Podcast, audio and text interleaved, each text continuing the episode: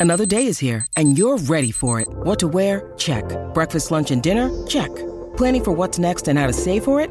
That's where Bank of America can help. For your financial to dos, Bank of America has experts ready to help get you closer to your goals. Get started at one of our local financial centers or 24-7 in our mobile banking app. Find a location near you at bankofamerica.com slash talk to us. What would you like the power to do? Mobile banking requires downloading the app and is only available for select devices. Message and data rates may apply. Bank of America and a member FDIC. Daily Cogito. Svegliarsi per pensare oppure pensare per svegliarsi. Ogni mattina, dal lunedì al venerdì, con Ric Dufer.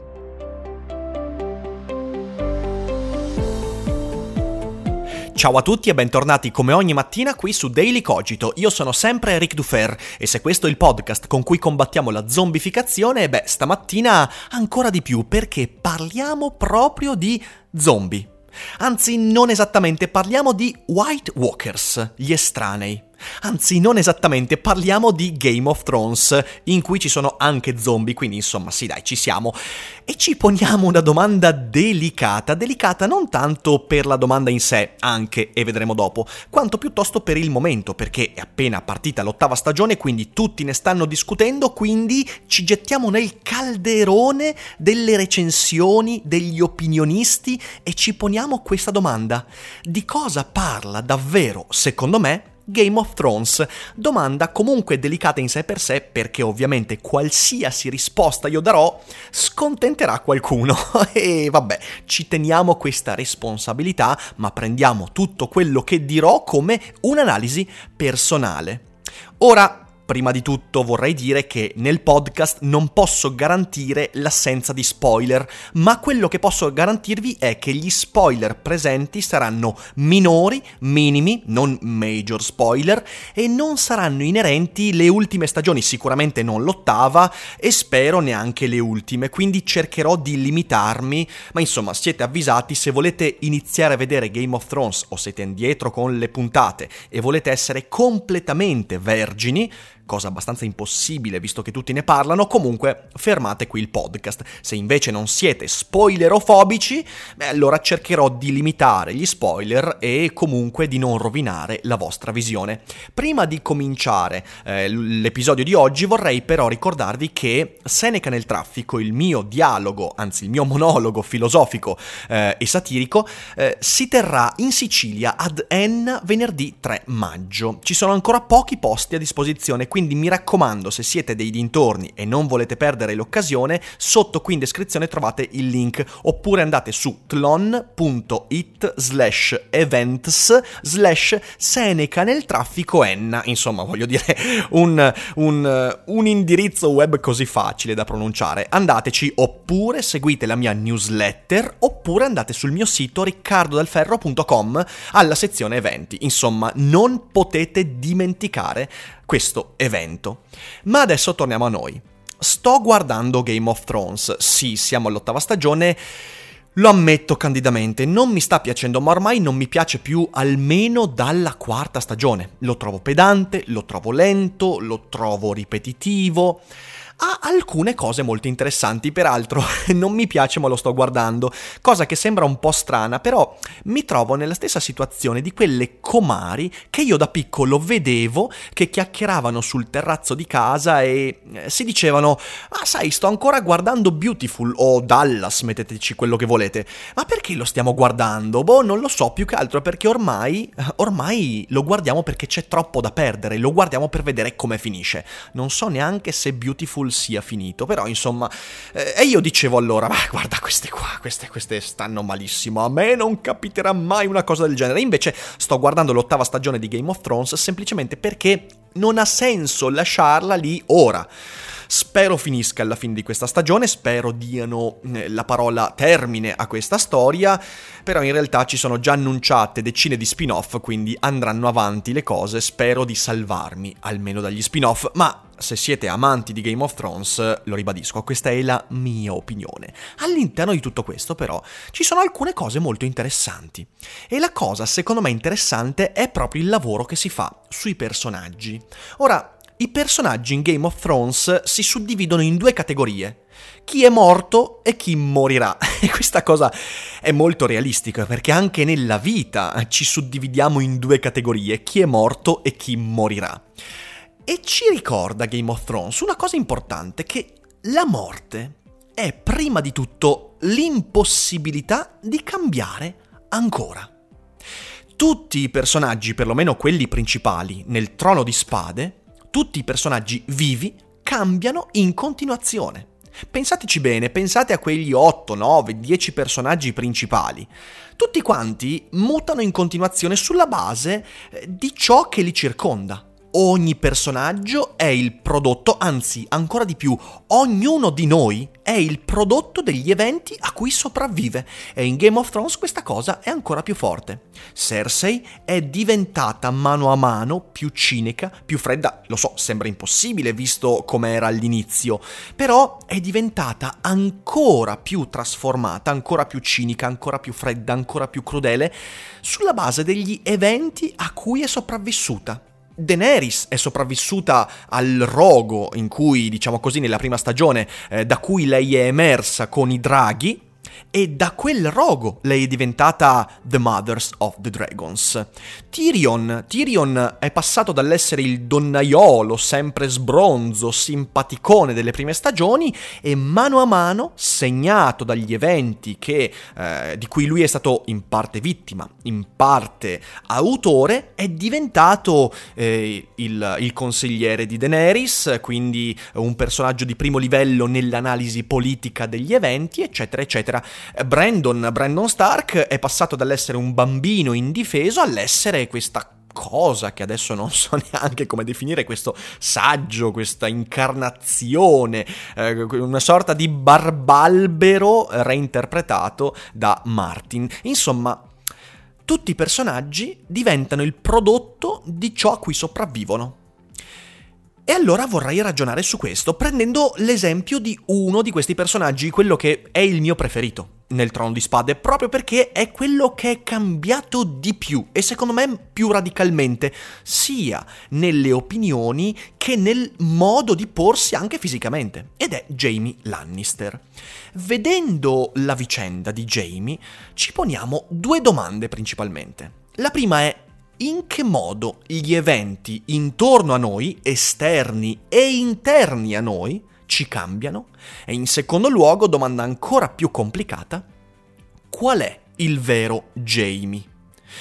Ed esiste il vero Jamie, cioè il vero Jamie è eh, il Kingslayer, cioè colui che ha ucciso eh, il re Targaryen, oppure il vero Jaime è quello che nella prima puntata, se non sbaglio, di Game of Thrones getta Brandon dalla finestra mentre eh, fa del sesso con sua sorella Cersei.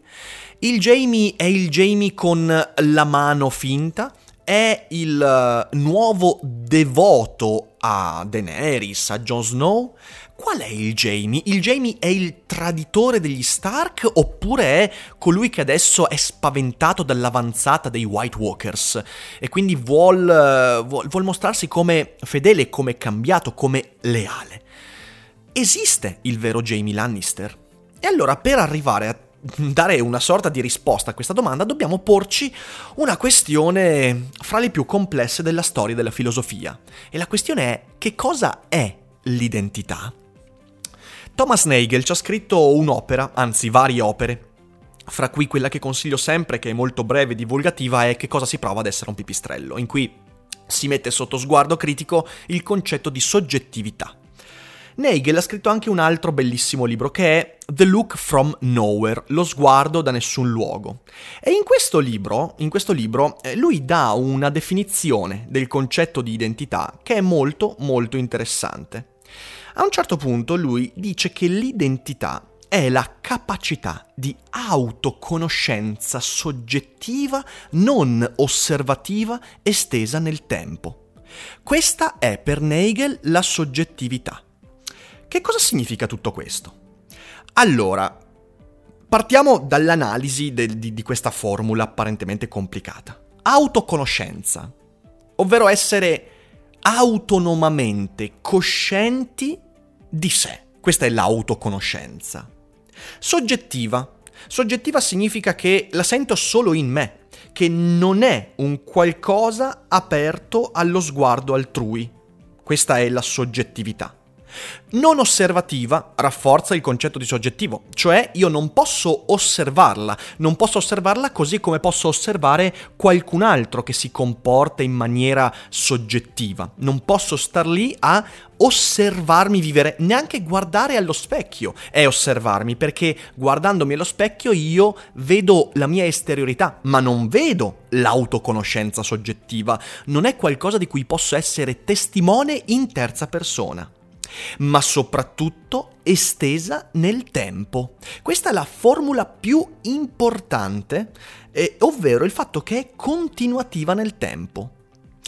A questo io aggiungo il fatto che questa, eh, questa identità io non la posso vedere dal punto di vista altrui, per dirla ancora meglio, posso sentire solo la mia, cioè è una autoconoscenza non posso entrare in quella altrui. Questo è il tema principale, per esempio, del libro Ma gli androidi sognano pecore elettriche di Philip K. Dick. Io non posso mai sapere perfettamente che qualcun altro si sente di stare al mondo così come mi sento io di stare al mondo è l'impenetrabilità della soggettività. Ma lo ribadisco, la parte fondamentale su cui vorrei basare l'analisi di oggi è estesa nel tempo. Tanto per dirla in un modo diverso, la coscienza è quella cosa, o la soggettività o l'identità, è quel... le sto usando in maniera interscambiabile, però lo faccio per semplicità, poi in realtà bisognerebbe definire ognuno di questi termini, ma non possiamo stare in un daily cogito con questo. Dicevo, l'identità è ciò che sono sempre io, cioè quella autoconoscenza soggettiva estesa nel tempo. Essere sempre io, estesa nel tempo, essere una continuità. Questo è ciò che eh, è interessante di questa formula. Ed è la parte della formula che un altro filosofo contemporaneo, Parfit, critica.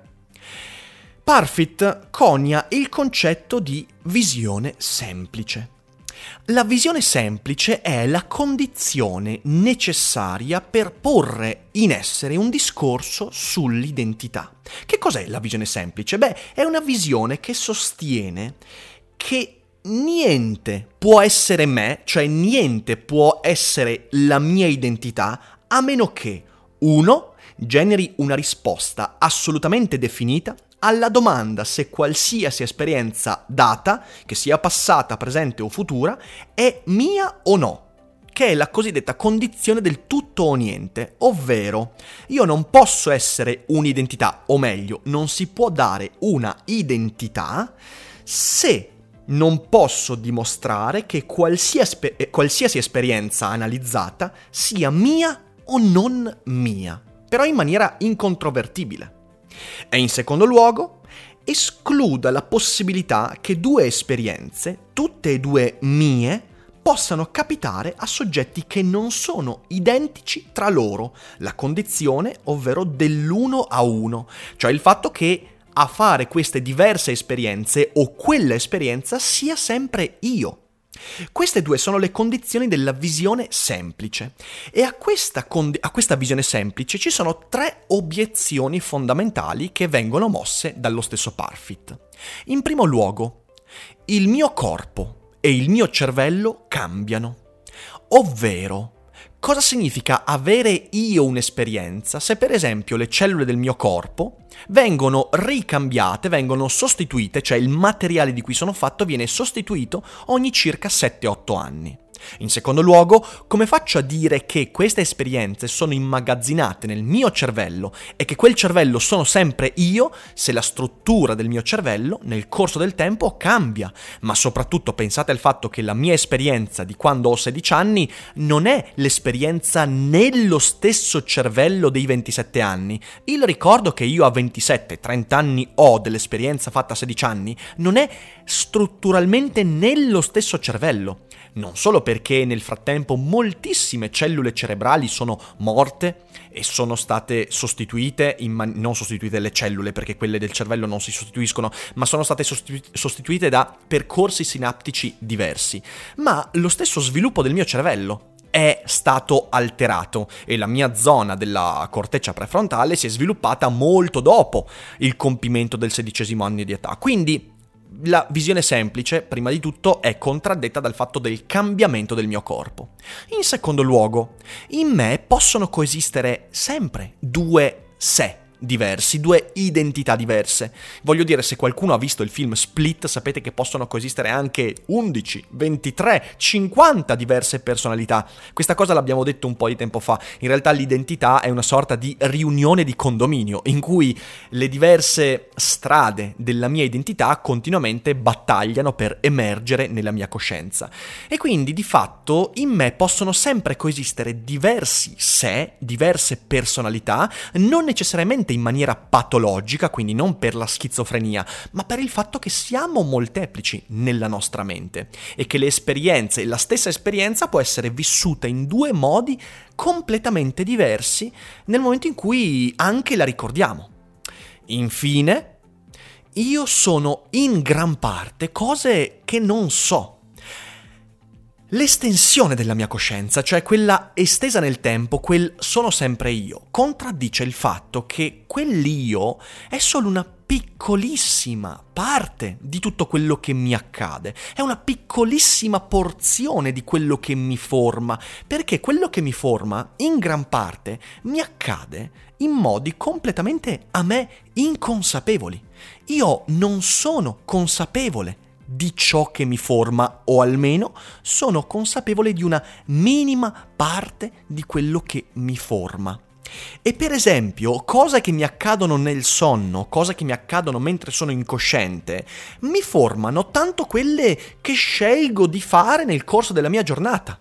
Allo stesso modo, in questo stesso istante, gran parte delle cose che mi compongono, io non ne sono consapevole. Per esempio, le mie ghiandole endocrine stanno secernendo ormoni di cui non so nulla. Nel mio cervello si stanno scatenando centinaia di migliaia di impulsi e pensieri di cui non so niente. E quindi anche da questo punto di vista, se postuliamo un'identità, ovvero se postuliamo il vero Jamie Lannister, il nucleo di Jamie Lannister, l'indivisibilità estesa nel tempo della coscienza di Jamie Lannister, beh, quella cosa è, è, minuscola se comparata a tutto quello che Jamie Lannister è diventato. Perciò la conclusione è che Jamie non è più Jamie non è lo stesso Jamie di quando ha buttato dalla finestra Brandon. Non è lo stesso Jamie di quando i Bolton gli hanno tagliato la mano. Sono stati Bolton, vero? Mi sembra di sì. Non è lo stesso Jamie che ha fatto quel viaggio della disperazione insieme a Brienne. Non è lo stesso. Ma soprattutto è impossibile trovare quale sia il vero Jamie. Nelle ultime puntate, eh, non faccio spoiler, eh, nessuno spoiler, ma una delle frasi che ricorre di più è io non sono la stessa persona di prima. E questo è vero. Ma dall'altra parte c'è l'obiezione. Quando qualche personaggio, dice io non sono lo stesso di prima, l'interlocutore chiede sì, ma chi mi dice che adesso tu sia quello vero? Anche Jamie lo dice. E questa cosa noi eh, non possiamo accettarla, cioè una cosa che non possiamo accettare.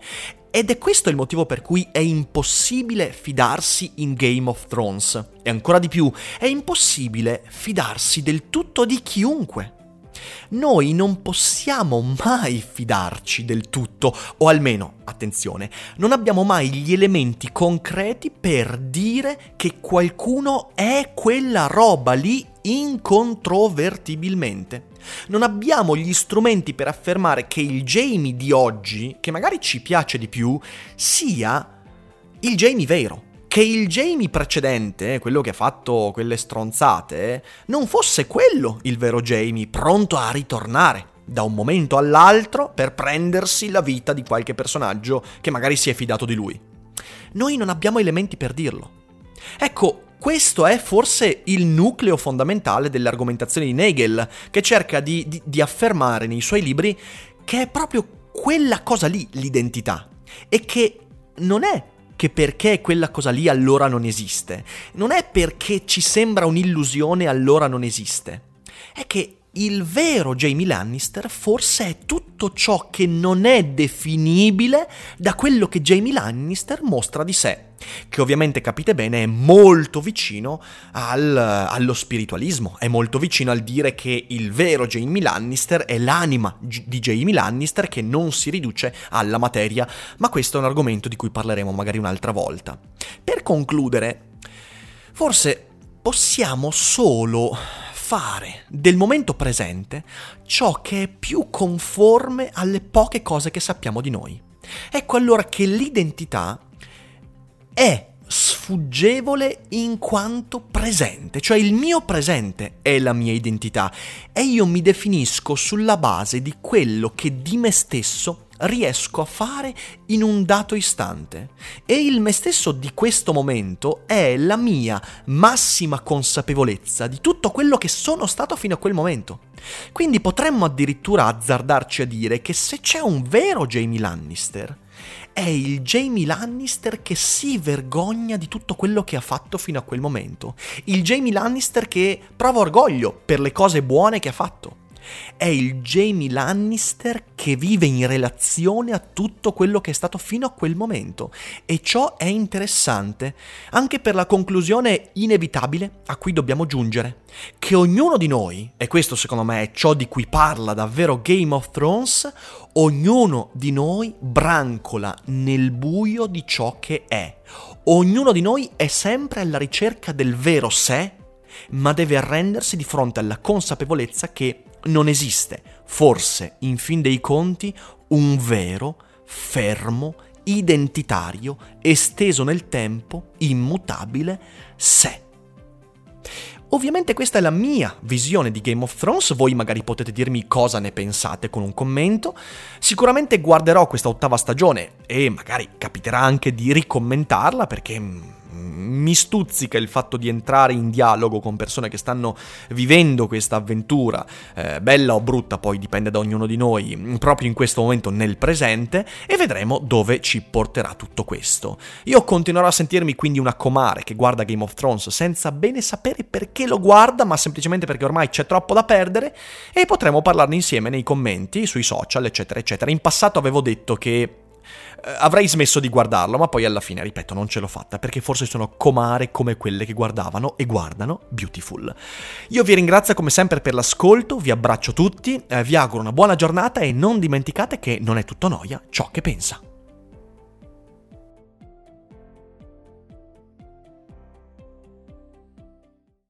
I'm Sandra, and I'm just the professional your small business was looking for. But you didn't hire me because you didn't use LinkedIn jobs. LinkedIn has professionals you can't find anywhere else, including those who aren't actively looking for a new job but might be open to the perfect role, like me. In a given month, over 70% of LinkedIn users don't visit other leading job sites. So if you're not looking on LinkedIn, you'll miss out on great candidates like Sandra. Start hiring professionals like a professional. Post your free job on linkedin.com/people today.